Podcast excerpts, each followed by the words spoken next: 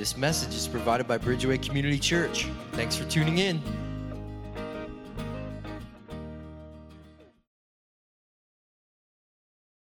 Well, good morning, Bridgeway. It's great to see you today and to be a part of this gathering together.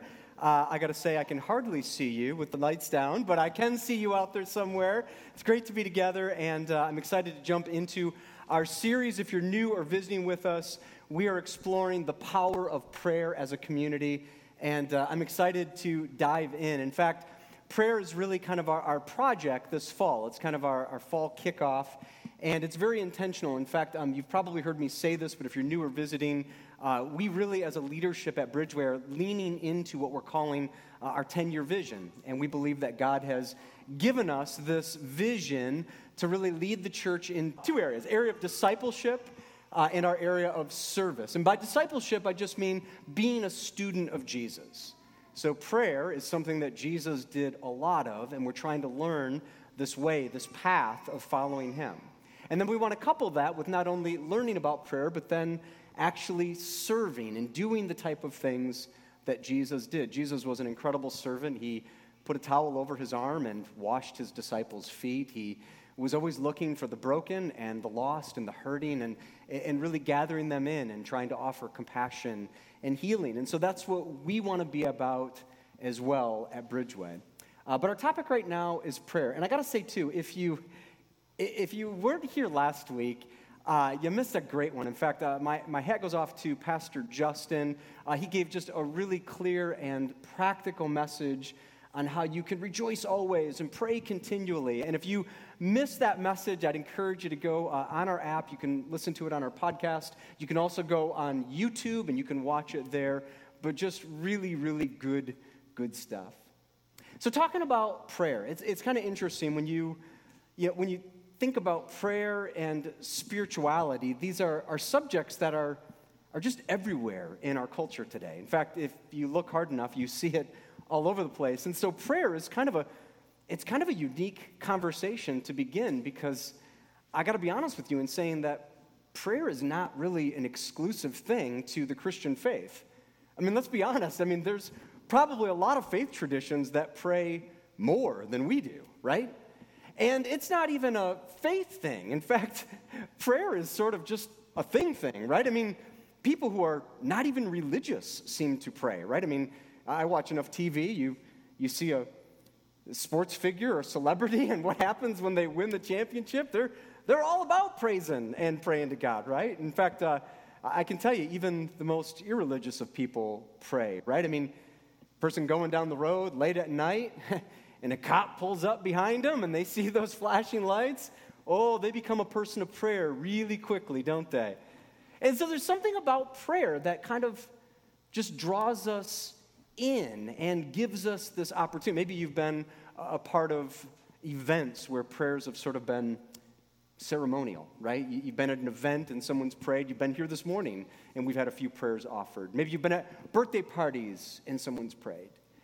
And all of that is well and good and has its place.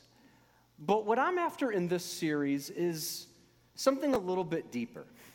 I'm after something that's a little bit more than a wink and a nod at the tradition of prayer. What I'm actually after is I want something that's real. I don't know how your spiritual life works, but the way mine works is it has to be real. I, I need something that fuels my soul. And so, what I'm after is what I want to talk about today. And I want to try to answer just one question this morning. And it might be the most important question about prayer. And it's this How, how do, I, how do I meet with God?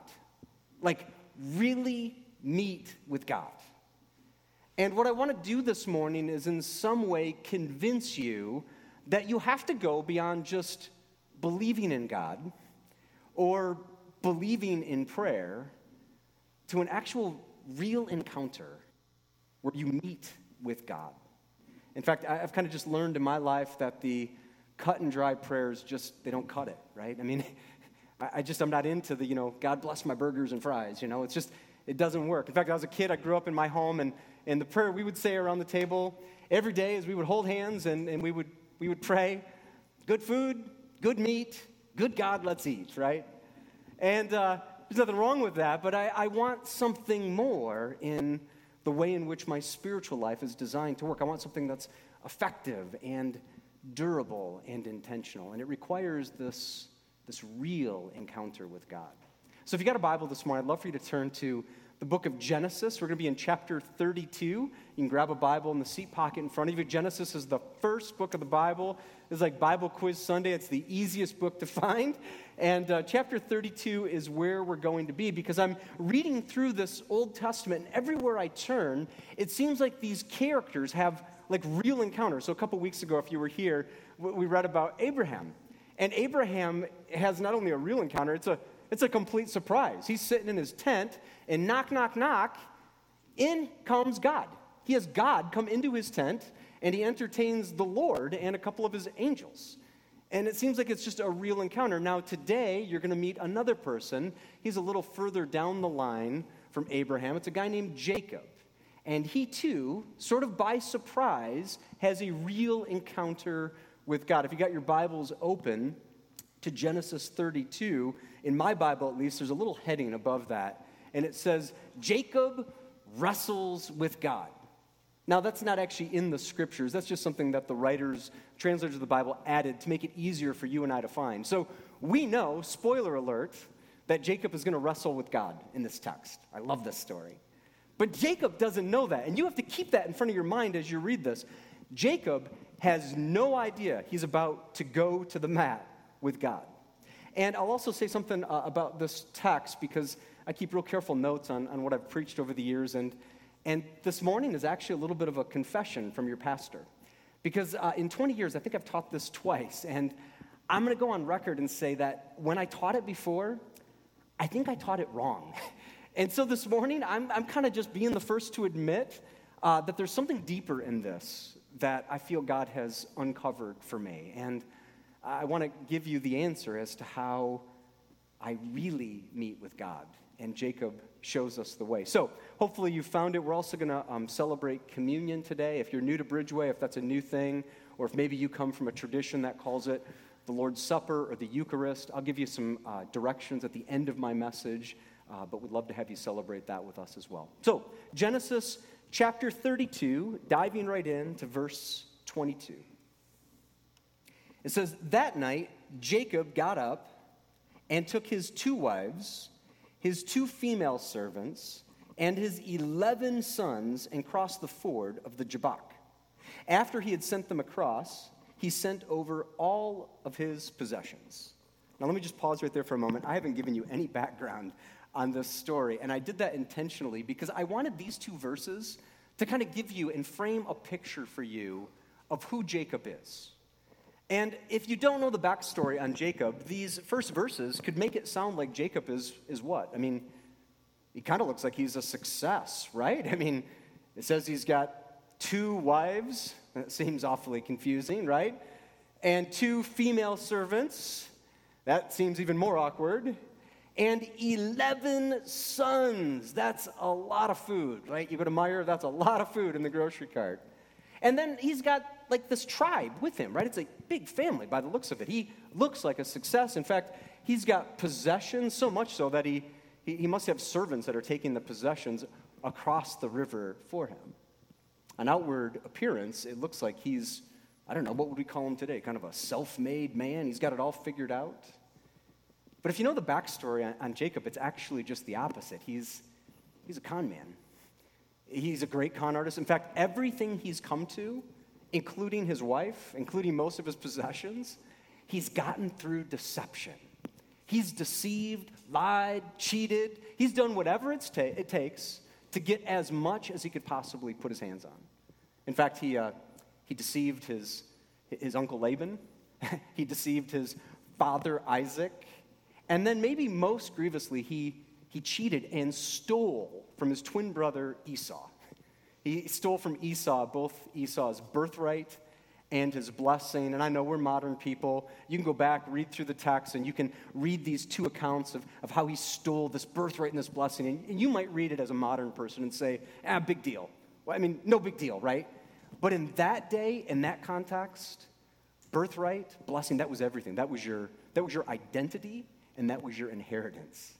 And Jacob deceived, stole, connived from Esau everything. And they're about to meet up. In fact, in the next chapter, we're not going to read it today, but Esau and Jacob meet. They're on this collision course. And so you need to know that this is kind of going on in the back of Jacob's mind. Oh no, I've stolen from my brother, and now I've got to meet him. In fact, that's why he sends his wife and his possessions all across the river. And Esau, you got to know, he's just not the kind of guy you want to mess with. I mean, Esau, his brother, he's a, he's a man's man, right? I mean, he's, he's a hunter, and he believes in gun ownership, right? He's got a Cabela's magazine. He drives an F 150. And, Jacob, or Esau probably listens to Ted Nugent. That's kind of how I picture him. Like, I just, that's just him. And Jacob is not like that at all. Jacob is this very different guy. He's kind of a homebody. He's got smooth skin, likes to work in the kitchen. Nothing wrong with that. He listens to Taylor Swift most of the time, right? Two very different cats. And they're about to meet. And this is all going on inside of Jacob's mind. I've got to figure this out. I, have got to use the conniving, deceptive skills that I have to get me out of this jam. Watch what happens next, picking up in verse 24. So Jacob was left alone, and a man wrestled with him till daybreak. Here's a wrestling match. When the man saw that he could not overpower him, he touched the socket of Jacob's hip so that the hip was wrenched as he wrestled with the man. The man said, Let me go, for it is daybreak. But Jacob replied, I will not let you go unless you bless me. The man, the man asked him, What is your name? Jacob, he answered. The man said, Your name will no longer be Jacob, but Israel, because you have struggled with God and with humans and have overcome. Jacob said, Please tell me your name. But he replied, Why do you ask my name? Then he blessed him there. So Jacob called the place Peniel, saying, It is because I saw God face to face, and yet my life was spared. The sun rose above, above him as he passed Peniel, and he was limping because of his hip. I love this story. In fact, what I love about it is it's, it's real, right? It's a real encounter, and it's real wrestling. I am a huge wrestling fan. If you don't know that about me, I, I love wrestling, but I'm talking real wrestling, not like Hulk Hogan and WWF or whatever it is. Like, I'm into the real stuff. So, grappling and folk style and freestyle and, and even jujitsu. And I think this looks more like mixed martial arts happening between Jacob and who we find out is actually the man, which is God. And this is about as real as it could ever be wrestling with God. And this is where I, I just want to give my confession. And I, I think not only me as a pastor, but most pastors, if we're honest, when we've talked to you about coming to God, this is what we've gotten wrong. Because I know how we work as pastors. We, we tell you, right? You know, we tell you if, you if you're going to have a quiet time with God, well, then what? You got to get you got to get really quiet, church, right? I mean, you got to get in your, you know, real quiet space and you need to take some deep monk-like breaths, right? And you know, be sipping your herbal tea, wearing your Birkenstocks. And this is what we've gotten wrong. Because is that at all what happens to Jacob when Jacob meets with God? Not at all. I mean, that doesn't look anything like that. I mean, Jacob's quiet time is this intense, uh, incredible wrestling match with God. I mean, there's nothing tame about this. I mean, they go, they go like literally ear to ear, and this becomes a wrestling match, right? I mean, this is aggressive, isn't it? I mean, Jacob's hip gets wrenched. I mean, the guy's got a limp for the rest of his life, needs PT, could be on crutches. I mean, needs some modern medicine, right? I mean, that's how his encounter with God goes. And I just got to ask you this morning when you come to the topic of prayer, is this how you come before God? Like, oh, I'm going to I'm going to wrestle with God on this issue. Like, I'm not letting, God, letting go of God until this match is over. One of us are tapping out in this match. Or do you approach prayer more, I don't know, maybe more tame? Have you maybe kind of bought into, well, you know, prayer's got to be comfortable, prayer's got to be safe, it's got to be sanitized? See, this is where I think we begin to uncover what this real spiritual encounter can look like with God. If you're taking notes this morning, I want to give you just a few ways in which I see God working in Jacob's life in this story. And it starts like this. I think the first thing you have to do if you want a real encounter with God is you must meet God alone. That's kind of basic, it's kind of given in this text, but, but do you see how profound this is to Jacob? I mean, he's entirely alone. I mean, this is mano y mano. He, he, he doesn't have his tribe, doesn't have his family with him. I mean, could you imagine what this match would look like if, if Jake's got like his 11 boys behind him? It's like, oh, bring it on, man. Come on, let's go, right? He doesn't have that. He is alone, doesn't have any help, doesn't have any of his possessions. He's sent everything across that stream. When you come before God, do you approach Him with this solitude, this aloneness? I, have been thinking all week of what the word is to describe this, but, but maybe the best word is, is desperate. I mean, is God all that you've really got? Or do you have comforts? I mean, I was thinking this week, like, what would that look like for us to be truly alone with God? I don't know, modernize this for me, with me, right? Like, no Netflix, right? Nope, sent that across the river. No Amazon Prime. What am I to do? Like, I can't, I can't wait more than two days. I got to go to the store and buy. Nope, you got to just have your quiet time. Don't worry about Amazon Prime. Well, what about my phone? Nope, that went across the river. I'm going to lose all my, my snap streaks. You know, what's going to happen? You know, alone with God.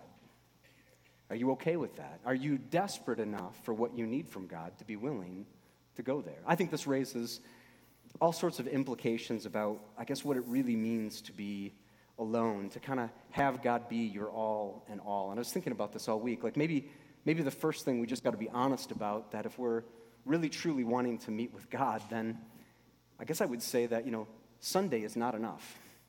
I mean, Sunday this time, it's, it's special. It's great. I love being together. I love being with you. I just like, I just like church. I like being with people who love the Lord and singing and worship. I love doing all that. But, but if that is the extent, if that is your diet of how you connect with God, then I, I'm here to tell you that it will never be enough. And see, I think this is, again, these are these implications about, about what we've kind of bought into in what spirituality is to look like. And maybe even in the church, in some ways, we've sort of said, well, you know, no, no, it's all about Sunday. You got to be here, you got to be counted. And, and we've elevated the experience of church over elevating the experience of every moment that you could be spending with God. And again, don't get me wrong, I, I think this is very important and powerful and needed. There's a, there's a kind of a social community aspect to this that is also very biblical. In fact, Pastor Mike is right up front here, and he's working so hard to get our people connected and doing life together, and, and that really is part of this. But you also must meet with God alone. I, I think that when I begin to meet with God alone, my, my life starts to align. I've had this phrase for years where I've said that there's actually probably three versions of me, right? I mean, I don't know, it's not split personality, but there's probably three versions of me. There's, there's the me that you think I am, and there's the me that I think I am. And then there's the me that God knows who I am.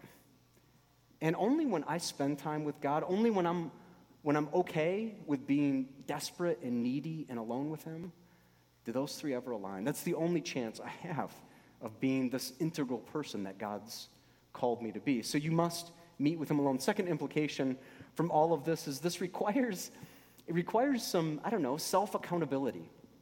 Because again, if you're going to be alone with God, who's checking up on you? Right? Like, I mean, who's actually checking up on you? And that's what's strange. Like, in a church context, there's, there's actually a bit of a social contract that we've created. I don't know if you realize this or not, but we've, we've created a contract. You're, you're here, and because of that, you're actually accountable to this group and this family. And if you're here for any length of time, people get to recognize you. And then when you're not here, that's that social contract. They're like, hey, I haven't seen you in a while. Where you been? Or they pick up the phone or they text and they check in with you. Or if you're in a small group, then, you know, that person's maybe even a little bit closer to your life. And you're like, hey, what's up? I haven't seen you in a while. There's, there's a contract that's created that's good. but the idea of being alone with God means there is no contract other than between you and your Lord. You have to have, a, an essence, a level of, of self accountability.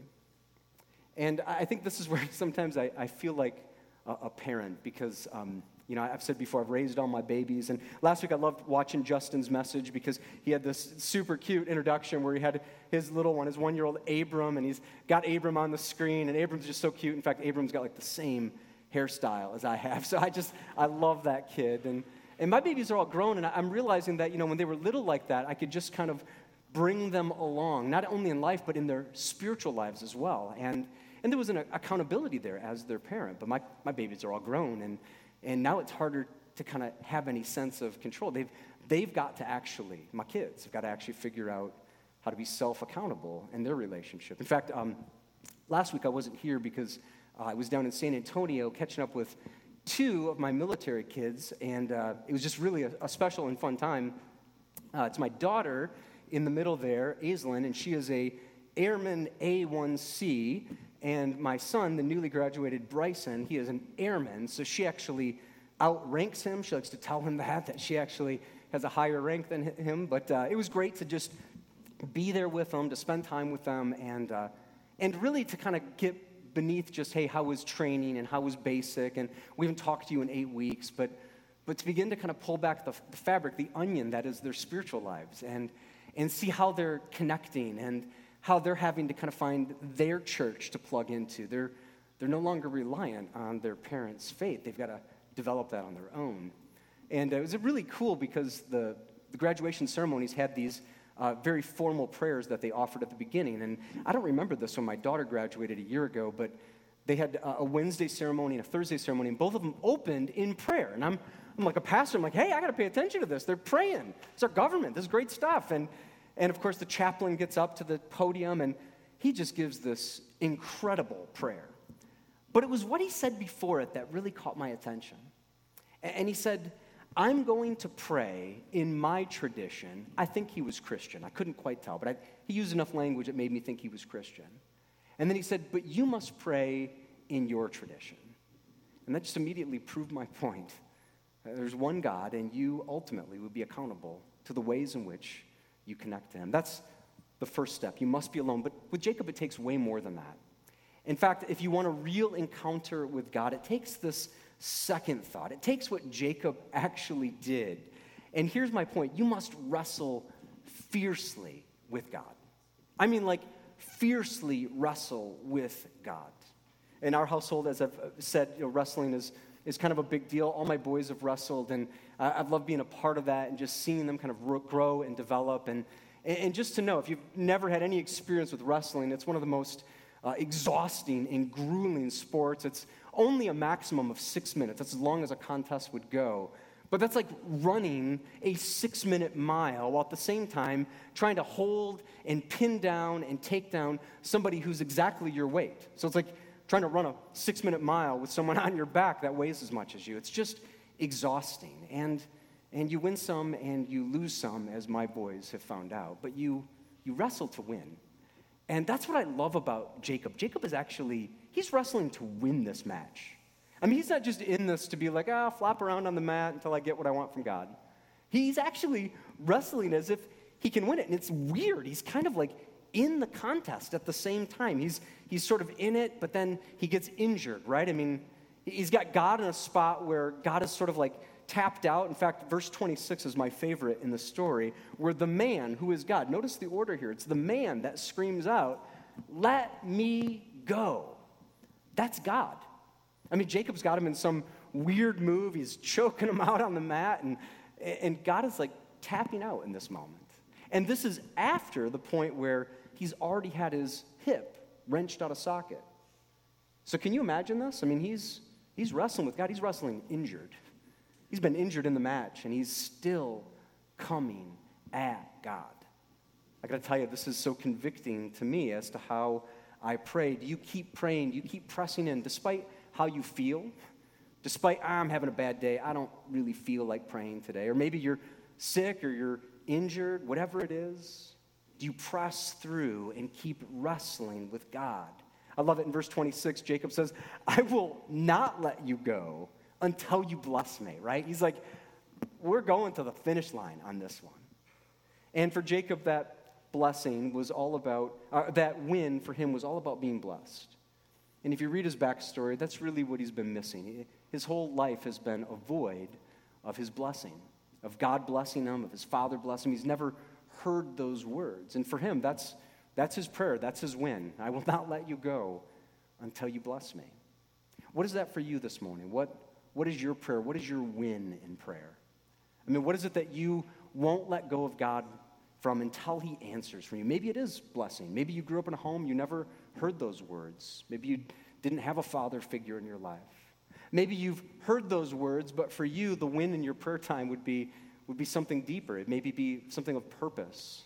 Maybe it'd be an addiction or a struggle that you're going through. Maybe it'd be something relational. You're going through a tough time in your marriage or a tough time with your kids. And, and this morning, I want to challenge you. Are you wrestling with God? Are you holding on, not letting go of Him until you answer me, God? That's the way in which Jacob approaches this prayer. I loved what Justin said last week, too, about how when we pray, we really pray the most when we're desperate. You know, when we're desperate times cause for desperate measures. And have, have you felt that? Have you felt that weight of God pressing into you? I know I have at times, and I'm not even really much of what I would call a feeler, but I've felt that weight of God in, in times of struggle, in times of desperation. In fact, I just came up on a one year anniversary personally for me of, uh, of the heart attack I had a year ago. Or as I like to call it, a very minor, very small, insignificant heart incident. That's what I like to refer to it as.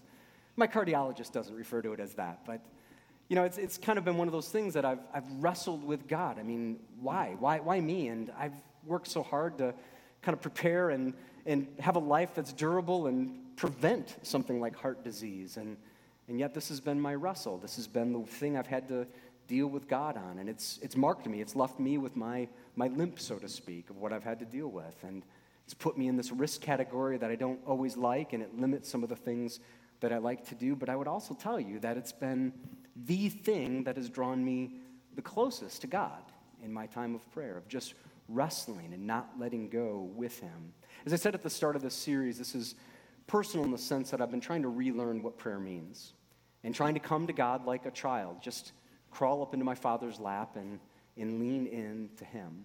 And that's why I love this series, and I love that we're doing this as a whole church. So, our, our youth group, middle school, and high school kids are doing this during the week, and then on Sunday, right now, our J Seekers, our kids back in the other room, they're learning about prayer as well. And I'd heard about an activity that they started in the first week, uh, their prayer wall.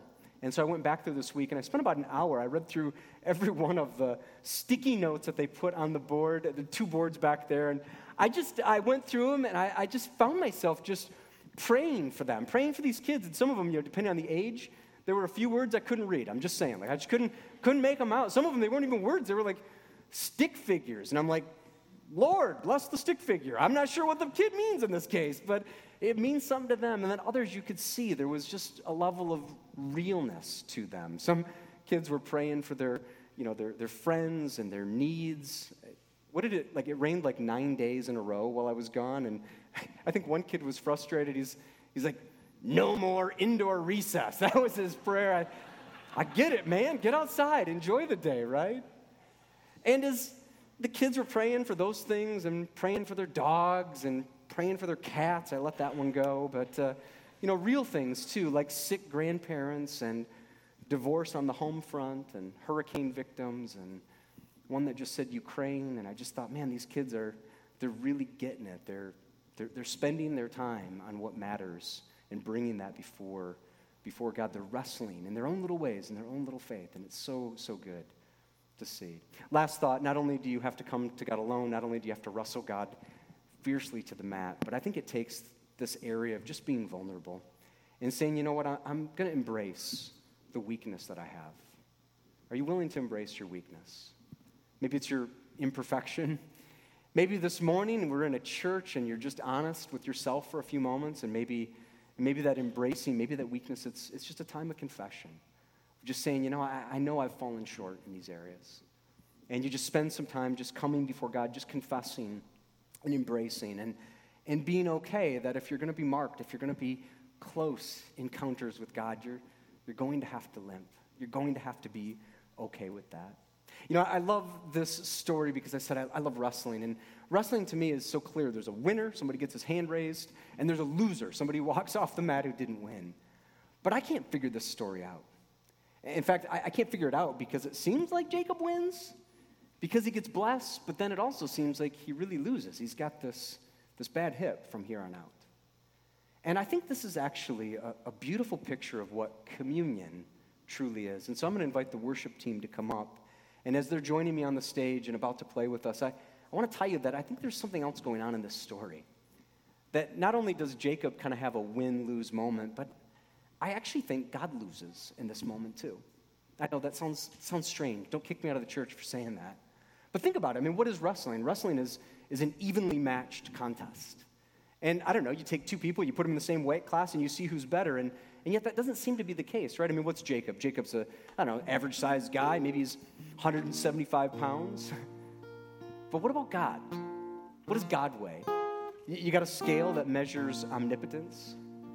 And see, here's the thing that hit me. I think the only way this works is if God chooses to be weak, if God actually play wrestles with Jacob and allows himself to be weak in order for Jacob to actually win.